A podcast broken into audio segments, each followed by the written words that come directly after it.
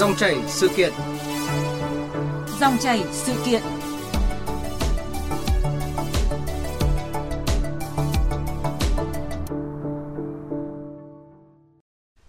Quý vị và các bạn thân mến, một trong những thông tin đang nhận được sự quan tâm của dư luận, đó là do thiếu đơn hàng công ty trách nhiệm hữu hạn Puchen Việt Nam thông báo chấm dứt hợp đồng lao động với hơn 2.300 công nhân. Mỗi công nhân được hỗ trợ 0,8 tháng lương cho mỗi năm làm việc.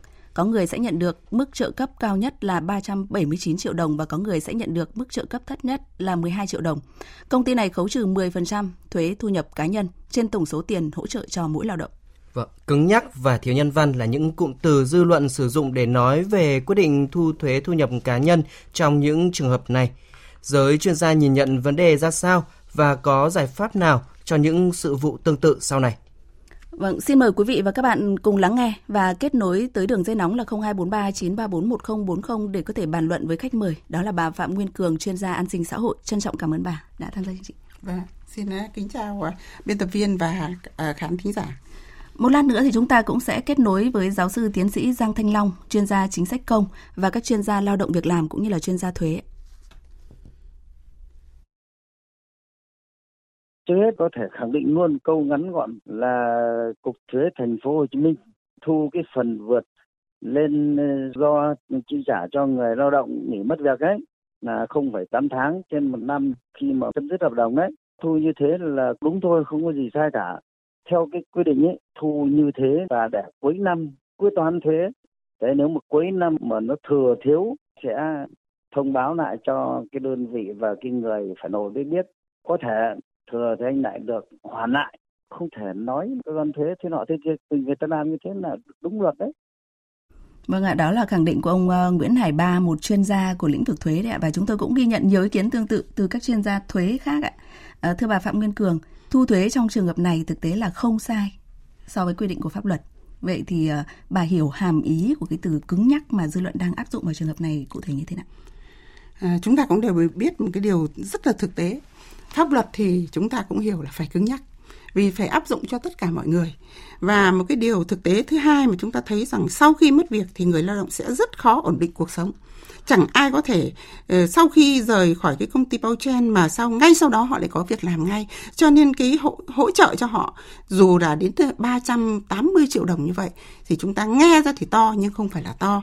Cái điều thứ hai rằng tôi cũng đồng ý với ý kiến của chuyên gia thuế ờ, anh Hải Ba nói trước đó. Tức là không phải là là sai nhưng mà cái sai của chúng ta ở đây nếu mà trong nháy nháy mà chúng ta phải hiểu ấy, là chúng ta phải kịp thời có những cái chỉnh sửa về mặt chính sách. Và cái chỉnh sửa về mặt chính sách này không phải là cục thuế thành phố Hồ Chí Minh làm được mà theo tôi là phải các cơ quan xây dựng ban hành và thực hiện chính sách làm ví dụ như các cơ quan như Bộ Lao động Thương minh Xã hội như uh, Bộ Tài chính phải vào cuộc tại vì đây là một cái thực tế mà chúng ta thấy rằng rõ ràng luật và ngay cả Bộ luật Lao động 2019 cũng quy định như vậy. Thế nhưng mà cái câu chuyện của chúng ta là chúng ta nhìn thẳng vào đi. Nếu là con là cháu chúng ta khi mà nhận được cái khoản tiền như thế mà bị thu lại 10%, nó cũng tương đương với là một có những người nói là khoảng một tháng lương, nhưng mà theo tôi đâu phải chỉ chuyện một tháng lương mà còn nhiều hơn thế bởi đằng sau họ là gia đình. Và cái câu chuyện thứ hai mà tôi muốn nói đến, hơn 80% lao động ở đây là nữ. Và nữ thì phải lo cơm áo gạo tiền rất nhiều thứ. Những cái gánh nặng ấy chút lên lên vai người ta. Thì tôi thấy rằng phải xử lý chính sách rất kịp thời. Chứ không phải là những người thừa hành chính sách sửa sửa được ngay. Vâng, có lẽ là ngay từ đầu thế nhưng mà bà đã cập bà đã đề cập đến một vấn đề mà ừ, tôi cho rằng là không hề đơn giản một chút nào câu chuyện xử lý chính sách đấy. Vâng. À, nhưng mà trước hết thì chúng ta hãy cùng uh, nghe thêm một quan điểm từ ông Lê Quang Trung, nguyên là quyền cục trưởng cục việc làm Bộ Lao động Thương binh và Xã hội cái này thì quy định trong luật và trong thông tư của Bộ Tài chính. Tuy nhiên ấy, cái người lao động đã rơi vào cái tình trạng mất việc, tức là không có thu nhập, đời sống rất khó khăn. Nguồn thu nhập của họ trong quá trình làm việc đã thấp rồi. Cái lượng dự trữ của người lao động cũng rất ít. Do đó là cái việc mà cái khoản trợ cấp này là hỗ trợ cho người lao động trong quá trình mà bị mất việc, thu việc.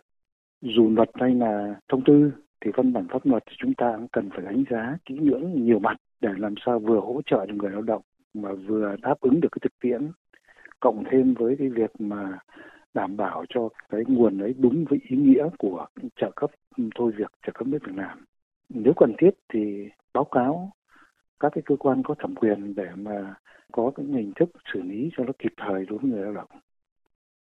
Vâng ạ, rất là rõ ràng đúng không ạ? Dù là luật hay là thông tư, văn bản pháp luật thì cũng cần phải đánh giá kỹ lưỡng nhiều mặt để có thể vừa hỗ trợ cho người lao động mà lại vừa đáp ứng thực tiễn, lại còn phải đảm bảo cái nguồn tiền trợ cấp được sử dụng đúng mục đích nữa.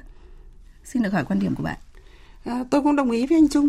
Tuy nhiên rằng là như tôi đã nói, vấn đề của chúng ta ở đây là chúng ta phải theo kịp với thực tiễn và thực tiễn của chúng ta đang nhìn thấy rằng 2.007 lao động, 2.000 hơn 2.003 lao động như vậy thì không phải là quá lớn tuy nhiên nó lại tập trung ở một cái nhóm lao động mà chúng ta à, đang cần phải giúp đỡ họ và tôi cũng đã đọc và nhìn thấy rằng trong hơn 2.003 lao động ấy thì chỉ có khoảng hơn 1 phần 3 là lao động tại thành phố Hồ Chí Minh 1 phần 3 lao động tại à, các tỉnh khác và 1 phần 3 là tập trung vào hai cái tỉnh ở miền Tây Nam Bộ.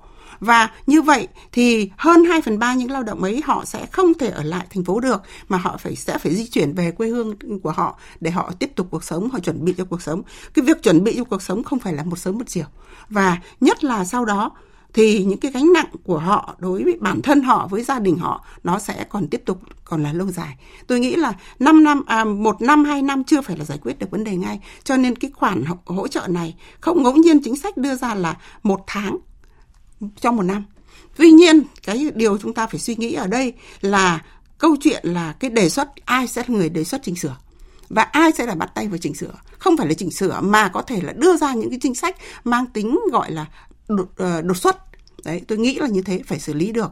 Khi chúng ta làm thì chúng ta phải có những chính sách như vậy. Giống như cái giai đoạn covid vừa rồi nhà nước ta cũng phải có nhiều cái chính sách để giải quyết được những cái vấn đề trước mắt. Và những vấn đề này đây là vấn đề của hậu covid chứ không phải vấn đề đơn giản hậu covid của cả toàn cầu của cả doanh nghiệp và cả người lao động Vâng, như vậy là bà lại tiếp tục ừ, gợi mở thêm một ờ, số vấn đề nữa, không phải chỉ mỗi cái câu chuyện của công nhân công ty ờ, Puchen vâng. mà làm chúng ta sẽ phải giải quyết nhiều vấn đề xã hội khác liên quan tới số lượng lao động này đúng không vâng. ạ? À, vâng thưa bà là đáng chú ý là vào năm 2020, tức là cách đây khoảng gần 3 năm thì cũng tính tại công ty Puchen Việt Nam, vâng. họ đã cắt giảm 2.700 người lao động với lý do là vì covid và hoạt động sản xuất kinh doanh đình trệ đình trệ cho nên là họ bắt buộc phải làm như vậy ừ. và cũng cùng với việc ừ, chi trả trợ cấp mất việc cũng là khấu trừ 10% thuế thu nhập. Vâng. Có nghĩa là sự việc mà chúng ta nêu ra ngày hôm nay không phải là vụ việc lần đầu tiên xôn xao dư luận và thậm chí là dư luận còn lên tiếng mạnh mẽ về nội dung này. Vâng. À, nhưng mà điều mà nhiều người vẫn băn khoăn nhất là đây là thu nhập thuộc diện trợ cấp thất nghiệp. Cho nên là cái việc, việc. vâng mất mất việc. Vâng. vâng. Cho nên là việc thu thuế là đúng luật nhưng mà không hợp tình một chút nào. À, tôi hoàn toàn đồng ý với cái quan điểm như vậy và cái quan điểm mà chúng ta thấy rằng là hợp tình thì là chính là nó phải phù hợp với thực tiễn và cái phù hợp thực tiễn ở đây là các cơ quan chính sách phải kịp thời có những cái đề xuất để ban hành và có thể là chính sách không phải sửa toàn bộ luật không phải toàn, sửa toàn bộ nghị định với thông tư mà chúng ta đưa ra một cái chính sách uh, giải quyết um, tức thời đột xuất. Và sau đó có thể đấy um, lấy đấy để trở thành một cái ờ, cái thực tiễn. Sau này chúng ta có thể áp dụng. Vâng ạ, chúng tôi ờ, cũng còn nhận thấy một thêm một thông tin rất là đáng chú ý từ quan điểm của ông Lê Quang Trung mà cách đây ít phút quý vị thính giả cũng như bà có nghe đó. Đó là nếu như cần thiết thì báo cáo với các cơ quan uh, có thẩm quyền vâng. để có thể có những hình thức xử lý kịp thời đối với người lao động. Có nghĩa là vẫn có thể linh hoạt, linh động xử lý tình huống và vụ việc được. Thế nhưng mà cách đây ít phút thì bà cũng có nêu. Nhưng mà chúng ta hãy cùng nghe thêm một ý kiến từ ông Phạm Minh Huân, nguyên là Thứ trưởng Bộ Lao động Thương minh và Xã hội trong cái điều kiện hiện nay là các cái doanh nghiệp thì rất là khó khăn và những người lao động mà nhiều người lao động khi bị mất việc làm thì cái việc tìm lại việc làm cũng rất là khó khăn cho nên là vấn đề mưu sinh ở phía trước năm tháng tiếp theo là cũng rất khó khăn, cho nên là công ty thì mà người ta hỗ trợ thêm xung quanh bước này thì tôi nghĩ là không đưa vào cái diện thu nhập chịu thuế. Và tôi có đọc cái thông tư 92 bổ sung cái thông tư số 11 của Bộ Tài chính và hướng dẫn cái điều 7 luật thuế thu nhập thì những cái trợ cấp một lần của những người đến cái vùng công tác khó khăn hoặc là những vùng ra hải đảo xa xôi thì cũng không phải chịu thuế. Thì tôi nghĩ là đây là những người lao động mà người ta bị mất việc làm thì cái việc mà đưa vào thu nhập chịu thuế tôi nghĩ là nó chưa toàn diện lắm chưa hợp tình cho lắm nhất là chú ý đến cái điều kiện thực tế của cái người lao động. À, vâng tôi thấy rằng là cái quan điểm của anh Huân là một quan điểm tôi nghĩ rất là sát với thực tế. Và như tôi đã đề nghị thì à, luật và nghị định đã đưa ra như thế rồi đã chỉ đích danh rằng những cái khoản hỗ trợ thất nghiệp hỗ trợ mất việc vẫn phải chịu thuế. Thì bây giờ chúng ta cũng nên có một cái đề xuất và tôi nghĩ là những cái cơ quan cơ quan uh, từ Sở Lao động Thương binh Xã hội đề xuất lên bộ hay là từ uh, Sở Tài chính đề xuất lên Bộ Tài chính, Cục Thuế Thành phố Hồ Chí Minh đề xuất lên Cục Thuế uh, Việt uh, của chúng ta uh, tổng cục thuế để chúng ta có những cái chính sách. Tôi nghĩ là trước trước hết là chỉnh sửa thì phải có thời gian. Tuy nhiên có thể ban hành một cái chính sách đột xuất. Đấy thì có thể giải quyết được vấn đề. À, như chúng tôi được biết thì thành phố ủy ban nhân dân thành phố Hồ Chí Minh cũng đã có một cái động thái liên quan tới vấn đề này tức là họ đã đề xuất uh, cục thuế đấy ạ, uh, xem xét có lẽ có lẽ là bà cũng có một số những thông tin rồi thì uh, bà bình luận gì về cái động thái này từ cấp ủy ban nhân dân thành phố Hồ Chí Minh? À, vâng, tôi cũng đã có thông tin và tôi thấy rằng đồng chí lãnh đạo của thành phố cũng đã nói rằng là đây là một vấn đề mà hoàn toàn có thể xử lý. Tuy nhiên là chúng ta cần phải kịp thời. Vì mùng 1 tháng 4 năm 2023 thì ờ, cái những cái vấn đề của người lao động ở đây sẽ bắt đầu thực thực thi rồi. Và như vậy nếu mà bây giờ chúng ta chưa có một động thái ờ, văn bản nào cả, ví dụ cục thuế thành phố Hồ Chí Minh chưa có văn bản lên tổng cục thuế rồi chưa có văn bản lên ờ, Bộ Tài chính thì đồng thời là Sở Lao động Thương binh Xã hội cũng cần phải đánh giá cái tình hình và có một cái khảo sát rất nhanh để mà có những cái cái cái cái, cái tác động với những cơ quan ban hành chính sách này thì mới kịp thời. Mặt khác nữa thì chúng ta cũng thấy rằng trong số những cái lao động mà nhận cái trợ cấp lần này là chúng thấy có những cái người thì chỉ có nhận trợ cấp có mười mấy triệu, 12 triệu. Thế thì cũng có những người thì tới gấp mấy lần lên. Vậy thì phải chăng là chúng ta sẽ phân lớp phân lang ra cũng là một cách Tuy nhiên cái phân lớp ở đây phải có cái tính toán thật kỹ nếu không chúng ta sẽ không động viên được những người lao động có tay nghề giỏi, có kỹ năng tốt để mà có thu nhập tốt. Vì họ có thu nhập tốt chứng minh cho một cái điều rằng họ phải là những người có đóng góp tốt. Thế cho nên cái điều này chúng ta cũng phải làm có kỹ lưỡng nhưng mà đấy là một ý mà tôi mới mới nảy nhanh thôi. Vâng, vâng ạ, chúng tôi nhận thấy là có thính giả đã vừa ờ, có nhu cầu là kết nối tới đường dây nóng của chương trình để trao đổi cùng với các vị khách mời đấy ạ. Thế nhưng mà có một chút sai sót cho nên là hy vọng mà thính giả hãy kết nối lại với chúng tôi một lần nữa để có thể kết nối trực tiếp với khách mời ạ. Thưa bà Phạm Nguyên Cường ạ, với chủ đề này thì chúng tôi nhận được khá là nhiều ý kiến như thế này ạ. Làm đúng thì bị cho là cứng nhắc, sai thì sẽ bị xử lý, còn linh động thì bị cho là tìm cách lách luật. À, thực sự là không hề dễ dàng với những người có trách nhiệm trong câu chuyện này vậy thì bà có bình luận gì về điều này? Ừ, tôi thì tôi thấy rằng là rõ ràng điều đó thì nó đã xảy ra trong cái giai đoạn vừa rồi. Và chúng ta đang có có nhiều cái là chính sách không theo kịp với thực tiễn. Cái điều này nó cũng sẽ dẫn đến là có những cái thiệt thòi đối với người lao động tuy nhiên là như tôi đã đề xuất là phải làm ngay ngay tức thì những cái cơ quan có trách nhiệm Sở Lao động Thương binh Xã hội Thành phố Hồ Chí Minh sẽ phối hợp với lại Sở Tài chính của thành phố để làm sao làm một cái văn bản đồng trình hai bên. Đây là một cách. Cách thứ hai là mỗi bên sẽ phải làm một cái văn bản theo cái hướng đi của mình và theo, tất nhiên cũng phải có những cái khảo sát đánh giá thực tiễn ừ, của người lao động vì chúng ta nói thế thôi chứ hai nghìn mấy người lao động và trước đó nữa cũng hai nghìn bảy nữa làm cái số lượng không phải là ít. Tuy nhiên, ở những doanh nghiệp khác nó chưa cộ cấn, thì chúng ta chưa nhìn ra thôi. Nhưng mà nó cũng cần phải có những cái khảo sát sơ bộ để xem xem là những cái dự định cho tương lai của những người lao động này là họ thế nào. Và trong hai nghìn mấy lao động này này, chúng ta đều nhìn thấy rằng họ đều là đang đang ở trong cái độ tuổi lao động cả. Và chắc chắn không bao giờ người ta về, người ta không không làm việc hoặc không tìm việc. Tuy nhiên, cái việc tìm việc thì không dễ tìm được một vị trí mới không hề dễ. Thì tôi có đọc được một cái cái thông tin ở trên báo nào đó nói là có những chị lao động nhận cái khoảng độ 150 triệu về chỉ định mở một cái sạp hàng, cái quán hàng nho nhỏ thôi. Rõ ràng cái việc ấy là cái giai đoạn đầu của chị là thu nhập nó chưa có nhiều và có thể tất cả những cái khoản trợ cấp này sẽ dồn hết vào đấy. Thì vậy thì chúng ta lại còn thu một cái phần gọi là thuế thu nhập này. Thì chúng ta thấy rằng nó cũng áy náy tôi nói thật là với cương vị là người mà đã từng có thời gian tham gia các cái vấn đề xây dựng chính sách này tôi cũng thấy anh hay trong lòng vì thế chúng ta là bây giờ cần phải nhanh hơn nữa trong cái việc đề xuất để chỉnh sửa hoặc ban hành chính sách đột xuất Vâng, à, cũng có nhiều ý kiến à, cho rằng đây cũng là một biểu hiện của sợ sai ấy. Tức là không dám linh hoạt. Ờ, hy vọng là bà Phạm Nguyên Cường sẽ phân tích bình luận à, về cái điều này nhưng mà trước hết thì chúng ta hãy cùng kết nối để có thể ghi nhận quan điểm từ à, giáo sư tiến sĩ Giang Thanh Long là chuyên gia chính sách công về điều này. À, vâng, trước hết là xin cảm ơn à, VV đã phỏng vấn tôi về cái vấn đề này. Quan điểm của tôi thì là như thế này, nói gì thì nói là chúng ta cần phải thực hiện đúng quy định của pháp luật. Các cái điều có liên quan đến việc là trợ cấp thôi việc và đặc biệt là liên quan đến vấn đề là thuế thu nhập cá nhân thì đã được quy định rất rõ thế cho nên là trước hết là tôi nghĩ rằng là công ty lại thực hiện là đúng. Thế tuy nhiên nếu như mình áp trong các cái bối cảnh có liên quan đến những nhóm lao động dễ tổn thương thì thực tế là thế này chúng ta hoàn toàn không phải là cứng nhắc à, chúng ta áp dụng như vậy. À, nếu như công ty đó cũng như là các cái cơ quan có liên quan đặc biệt là cái cơ quan bảo hiểm ở địa phương ấy người ta có những cái đề xuất hoặc là thống nhất với nhau thì hoàn toàn người ta có thể đưa ra những cái đề xuất liên quan đến việc ví dụ như là giảm thuế hoặc là hoặc là miễn thuế. Thì cho nên là khi mà thực hiện thì tôi nghĩ rằng là cái này cũng đòi hỏi có sự kết hợp với cả các cơ quan à, bảo hiểm xã hội có liên quan. Vâng ạ, xin được à, bà có thể chia sẻ quan điểm với giáo sư Giang Thanh Long trước đấy. Vâng, tôi thấy quan điểm của anh Long là một cái quan điểm à, nó cũng phù hợp. Tuy nhiên là nói thì nói thôi, cái cơ quan những cơ quan ở cấp địa phương ấy thì không phải là họ linh động được đâu ạ, họ phải áp dụng đúng quy định pháp luật và và ở đây chúng ta phải nhìn nhận rằng như tôi đề xuất là không phải rằng họ có thể là cho giảm thuế thuế hay không cho giảm thuế.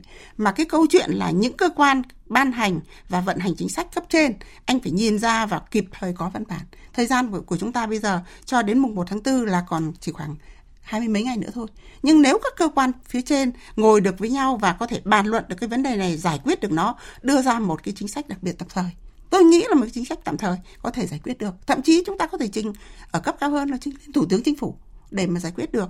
Thì đấy là một cái điều mà tôi tôi tôi suy nghĩ. Thứ hai là trong cái số loài này hầu hết là lao động nữ. Những cái lao động mà ờ, yếu thế ở đây chúng ta đều thấy là lao động nữ cả và cái tỷ lệ lao động nữ khá cao, cho nên cũng là một vấn đề chúng ta đặt ra cái trách nhiệm đối với với với xã hội, đối với họ. Và với con cái họ, với những người mà họ phải chăm sóc, phải phụ thuộc ấy, thì làm một cái vấn đề rất là lớn mà chúng ta cần phải tính. Cho nên tôi thì tôi suy nghĩ một cái hướng đi. Đây là tôi đề xuất biện pháp thôi ạ, là các cơ quan phải kịp thời làm văn bản, chứ không phải, hà, có thể giảm hay không giảm bây giờ chúng ta phải tính toán là đề xuất rằng trong giai đoạn này chúng ta nên giảm hoặc miễn Đấy, có thể là miễn, có thể là giảm, có thể là không phải là 10%, có thể là 5% thì cũng đã đỡ cho người ta là lao động rất nhiều. Hoặc chúng ta phân lớp ra, những người lao động có thu nhập, ví dụ là 200 triệu trở lên thì có cái mức ừ, đóng thuế khác. Những người có cái mức thu nhập thấp hơn thì đã có mức đóng thuế khác cũng là một cách để chúng ta hỗ trợ cho những người có khó khăn nhiều hơn. Vâng, ừ, những phân tích từ bà cho thấy là nếu như xử lý không khéo và nếu như phổ biến hoặc là lặp lại cái cách xử lý không khéo như vậy ừ. trên diện rộng thì ờ, lại có khả năng là gây ra những bất ổn mà không chỉ trong vấn đề thuế. Đúng là thế ạ, bởi vì chúng ta nhìn thấy một điều, đây là vấn đề rất sát sườn với người lao động.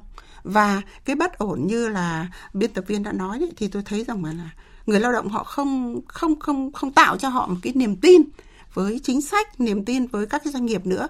Và sau đó thì cái việc mà người ta quay lại, quay trở lại thị trường lao động sẽ khó khó khăn, đúng không ạ? Cái điều thứ hai mà cái điều, cái cái chính sách của chúng ta hiện nay thì tôi thì không thấy là nó sai đâu. Nhưng mà cái câu chuyện của chúng ta là nó chưa phù hợp với thực tiễn.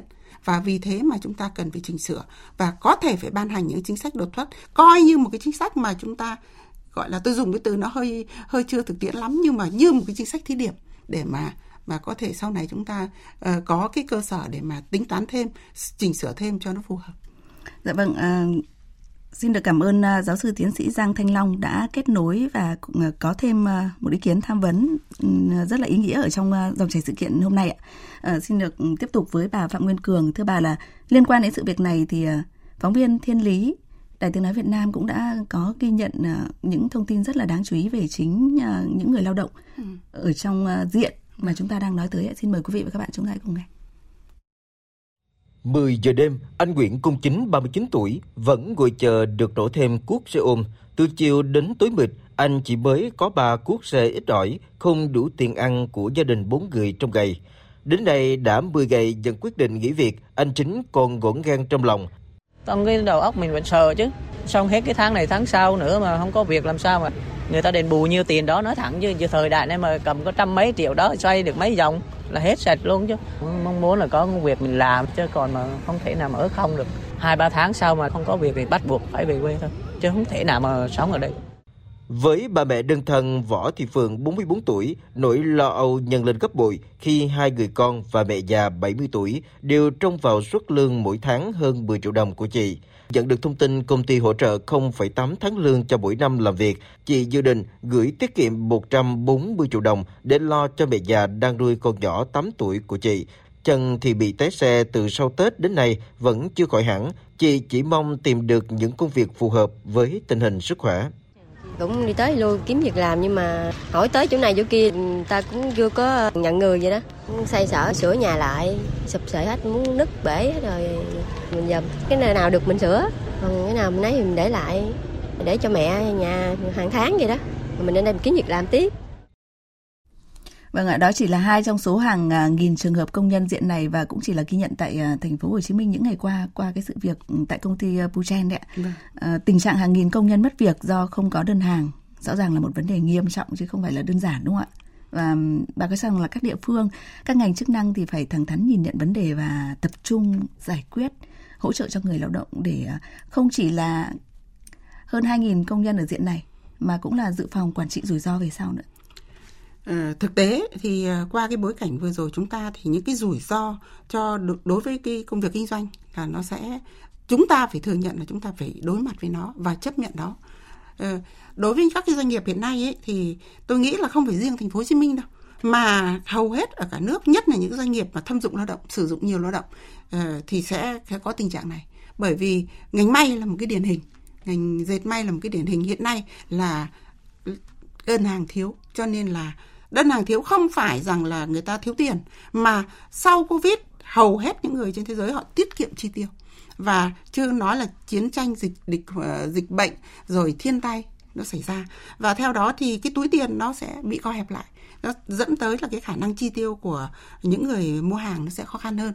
Theo đó thì đến người lao động của chúng ta sẽ bị ảnh hưởng đấy là chắc chắn. Cái câu chuyện này thì tôi nghĩ cho cùng bây giờ chúng ta sẽ trước mắt hiện nay cần phải xử lý ngay. Chứ còn để mà sửa luật với chính sách thì phải có thời gian. Và cái quy trình sửa chính sách chúng ta cũng biết rằng nó rất là rất là phải um, kỹ càng. Cho nên là tôi nghĩ là nên đề xuất là có những cái văn bản mà hỗ trợ một cách đột xuất cho người lao động trong bối cảnh này. Thông qua đó thì chúng ta cũng bám sát để chúng ta nhìn ra rằng thực tiết xử lý như thế có phù hợp hay không chứ còn chúng ta không dám chắc rằng là chúng ta miễn hoặc giảm thuế ờ, thu nhập 10% ờ, mấy phần trăm vào lúc này là đã đúng hoặc là sai. Tuy nhiên là đấy là một bài học cho chúng ta. Còn nếu không làm thì không già không không bao giờ có thể giải quyết được. Vì thế mà cái câu chuyện trước đó là nói là linh hoạt hay cứng nhắc thì tôi nghĩ là bây giờ trong bối cảnh chúng ta hiện nay là chúng ta có bước đi, có đề xuất từ dưới lên trên và các cơ quan ban hành chính sách phải có trách nhiệm để vào cuộc ngay thì chúng ta sẽ giải quyết được vấn đề. Vâng, như vậy à, vụ việc ở thành phố Hồ Chí Minh nhưng rõ ràng là không thể nhìn nhận đây là một vấn đề riêng của thành phố Hồ Chí Minh đúng không ạ? Chính xác. Và các tỉnh thành phố trong cả nước mà đặc biệt là những địa phương như bà nêu là nơi những cái nơi mà tập trung à, nhiều, nhiều các khu công nghiệp, ừ. tức là đông công nhân, à, đông lao động thì cần lấy đây là điển hình để có những phương án quản trị rủi ro hay là rút kinh nghiệm đúng không ạ? Đúng. Và bà cũng có đề xuất là uh, hỗ trợ đột xuất với từng sự vụ, ví dụ như là công ty Puchan ở thành phố Hồ Chí Minh trong trường hợp này. Ừ. Thế còn về lâu dài thì sẽ là như nào? Tức là nhận diện những bất cập để điều chỉnh chính sách? Ờ, tôi nghĩ là về lâu dài thì rõ ràng là sau khi mà chúng ta có những cái đột xuất có những cái giải pháp ờ, đột xuất như vậy thì chúng ta có thể phải có cái thời gian để phân tích xem là mức độ giải quyết như thế nào. Ví dụ như tôi nghĩ là chẳng ai để cứ đánh đồng đều là cứ 10% như vậy cả. Mà có những người có những thu nhập cao thì chúng ta cũng cũng có thể là có cái cách đóng giữ cái mức thuế là 10%. Nhưng mà những người mà ví dụ dưới 100 thì chúng ta lại có cái mức thuế khác, 1 2% chẳng hạn tôi nghĩ là cũng là một cách để cái thuế là cái vừa là nghĩa vụ vừa là trách nhiệm. Nhưng mà ở đây chúng ta phải nghĩ đến những người đóng thuế. Họ liệu có có có có đảm bảo và yên tâm với lại cái thị trường lao động với lại công việc của họ hay không? Và nhất là đảm bảo cho cái cái cái an ninh của chúng ta hiện nay. Và có lẽ là một bài học mà ngay trong ở cái giai đoạn à, covid vừa rồi thì cũng đã hỗ trợ cho chúng ta nhận thấy một điều là uh, cái sự linh hoạt rất là cần thiết trong à, rất là nhiều tình huống mà tất nhiên là cần phải nghiên cứu rất là rõ ràng bài bản thì à, mới có được cái sự điều chỉnh linh hoạt và hợp lý hợp tình và lại đảm bảo à, không vi phạm pháp luật nữa. Vâng. rất là khó khăn nhưng mà rất là cần cơ quan chức năng như bà nói là ngồi lại cùng nhau và tham vấn chính sách trong câu chuyện này. Một lần nữa thì cảm ơn chuyên gia an sinh xã hội phạm nguyên cường đã tham gia chương trình. Dạ. Và xin được gửi lời cảm ơn ông à, Phạm Minh Huân, ông Giang Thanh Long, ông Lê Quang Trung cũng như là ông Nguyễn Hải Ba, các chuyên gia lao động việc làm, chuyên gia chính sách công và chuyên gia tư vấn thuế đã hỗ trợ thông tin, góp thêm góc nhìn về nội dung đang được dư luận quan tâm.